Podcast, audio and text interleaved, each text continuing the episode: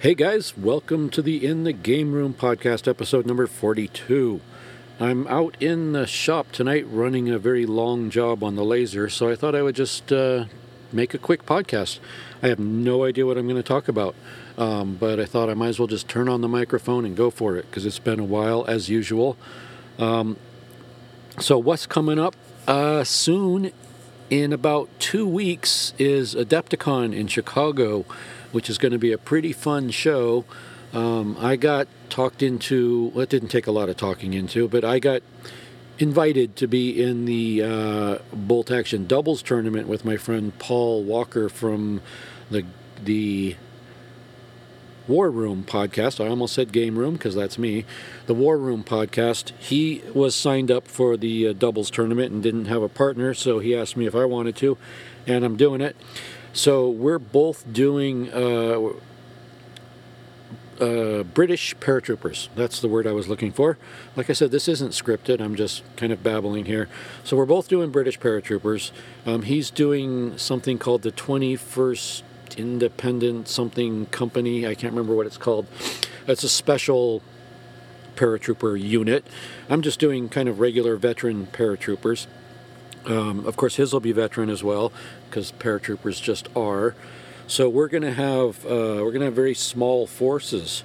The uh, the doubles tournament there is 1,400 points total, which means we have to come up with 700 points worth of lists each, and then we combine that and we play doubles that way.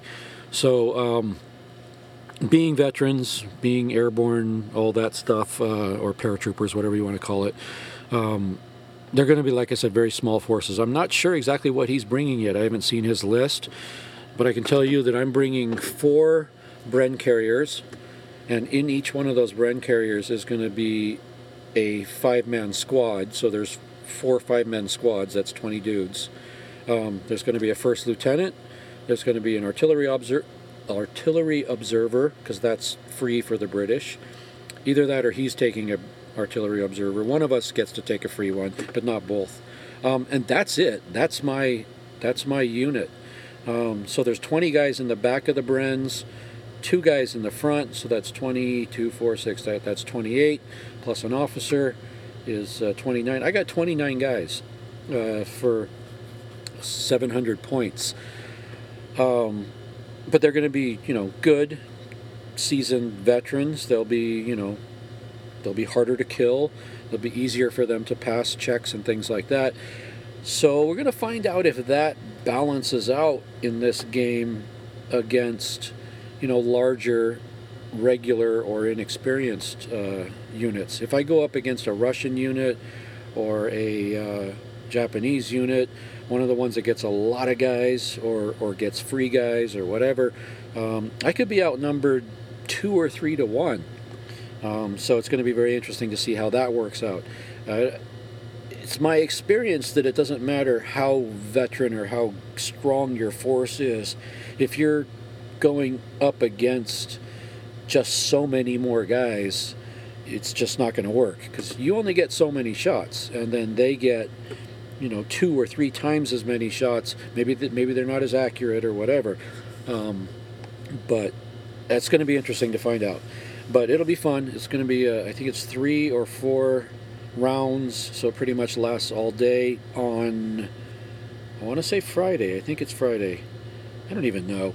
But it's going to be fun. I'll be podcasting from there. I'm going to be with Paul, who's also a podcaster. Um, we've got Pat and Jeff from the Snafu podcast are going to be there. We're hoping to get a game against them. Uh, may or may not happen, I'm not sure. But they're playing Axis. We're playing Allies, so there's a pretty good chance in the in the three or four rounds that we'll get matched up against them. I think in the first round it's a themed round, so the teams that are there with uh, Western Desert themed armies will be playing against each other, and then the rest of us slackers will be playing against each other. But then after that, I think it all mixes up. So there's a pretty decent chance we might get to play against them. I hope so. Um, big fan of their podcast, and they're they're uh, they're a good customer, and uh, we help each other out a lot on a lot of different things. You know, prize support, things like that with my company. So it's going to be great to meet those guys in person finally and hopefully play against them. Even if we don't play against them, we'll be there and hanging out and all that. So, anyways, you know, it's going to be so many podcasters there. There's going to be content created there, so that'll be fun. So, what else? Uh, so, that's Adepticon. That's in a couple of weeks. I've got a short trip for personal business coming up this weekend. Then I'm back for a week or so, and then I'm off to Adepticon. So, uh, busy time for me, but it's all good.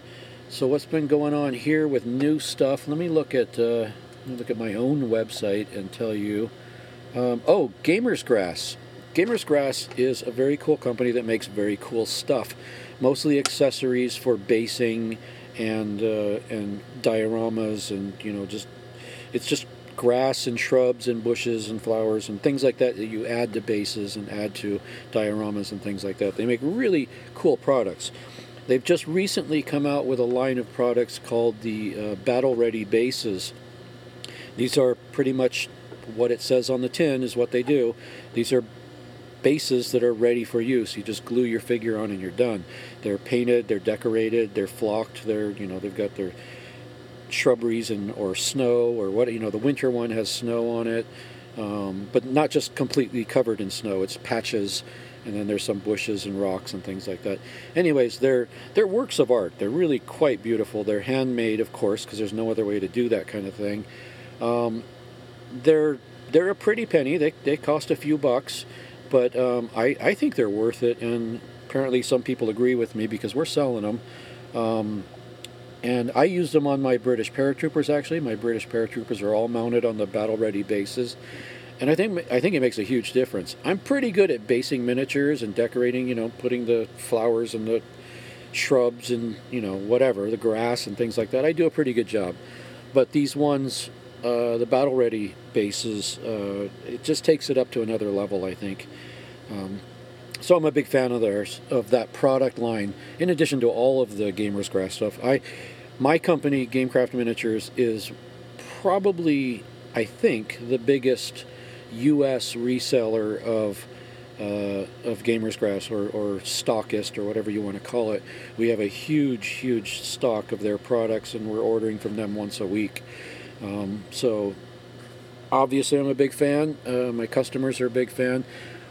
But the point of this whole ramble was that they did the battle ready bases. They did them in 25, 30, 40, 60 millimeter rounds and ovals and squares and things like that. And then they just came out with these 170 millimeter oval bases.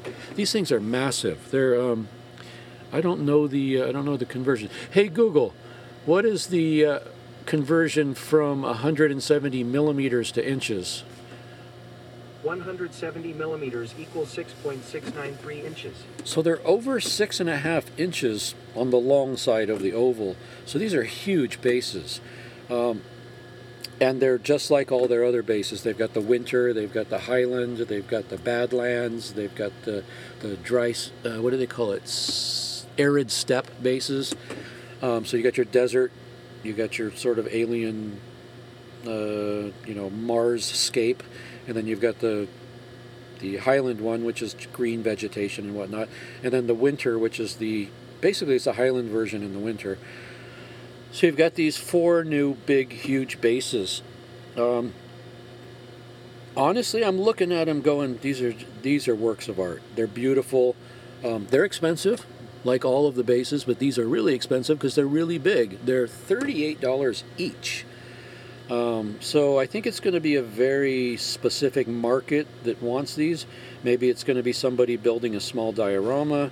Uh, maybe somebody that uh, wants to do like an entire uh, flak 88 gun and crew and everything on one stand. Perfect for that. Any big artillery piece or something like that, these things would be perfect. So I'm going to be interested to see how they sell because, like I said, they're very expensive. Uh, they cost almost as much as probably what you're going to put on them. Probably, if you if you buy an 88 with an entire crew, your your base is going to cost as much as your model probably. Um, but that being said, I think they're worth every penny if if if they're worth it to you. If you got a use for them, you know, it's a matter of you know having the perfect use for them. And if you do, and you use, uh, say, you use the 25 millimeter Highland battle ready bases for your infantry, like I do for my British, you can buy the 170 millimeter oval Highland base, battle ready base, and it'll they'll look great together. They'll you know there'll be a cohesive set. You can tell that that's you know sort of a theme throughout. So that's kind of cool. Um, and that's that's just another cool thing about these bases. When I base my miniatures, I sometimes forget what colors of ground covering I use, what color of you know whatever's on it, and then if I add figures to my army later, I got to try to make them match. If you're using the battle ready bases, they're always going to match. I don't think they're going to switch up the way they do the Highland one or the Winter one or whatever. You know, years from now, you buy more, they'll, I'm sure they'll probably look the same. So, so that's kind of cool. Um, what else is new? Uh, the uh, Warlord Games came out with a new pack. I don't know if I talked about this before. I might have on the video a new pack of British uh, Commonwealth infantry. Um, it's the same box as their 8th Infantry box, but with different heads. Uh, you've got your Aussies, you've got your uh, New Zealanders, uh, South Africans, and then the uh, like the LRDG guys with the Arab headdress and things like that. Um, so that's a pretty cool set that just came out. Um, my company just came out with a new product called the Army Tray. This is a, a tray that you take to a convention for taking whatever whatever game you're playing. It doesn't matter. You're playing Cruel Seas, you're playing 40k, you're playing Bolt Action, whatever. You got to move from table to table and move your army with you when you're playing in a tournament or you know even just for fun. So this is a, a tray that you put your figures in. And the deal with this is, is that it's collapsible when you're done. You can take it apart again and put it in your luggage or your backpack or your carry-on bag or whatever and it you know flattens down to almost nothing. And then when you get to wherever you're going you build it. It really takes like 30 seconds to build. Obviously no glue or anything involved. It, it's everything snaps together and there's little keys that hold everything in place. So that's something kind of cool that we uh, recently did and i'm taking one of those with me to uh, to Adepticon. So when I get there and I unpack my miniatures, I'll be able to put them in this tray and then just carry that around with me. So I don't have to unpack and pack my miniatures every single time I want to move. Um, so that's that's something we just came out with. Um, another thing we just came out with uh, very recently is a, uh, a, six millimeter or epic scale sci-fi fortress wall set in resin. Um, these uh, are masters that we had produced by uh, oh geez, I don't have his name in front of me.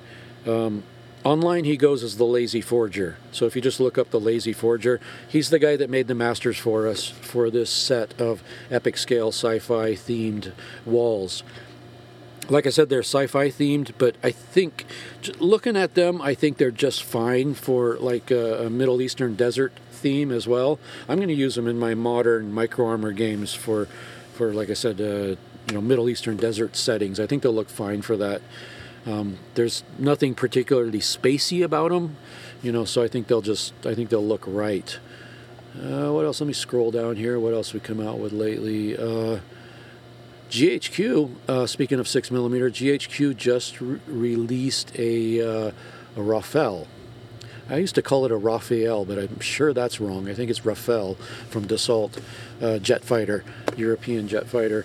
Um, that just came out. It's a beautiful looking model. Um, so that's kind of the new stuff that's going on there. Um, I got a call tonight coming in from Scotland from Paul Walker, my partner at Adepticon.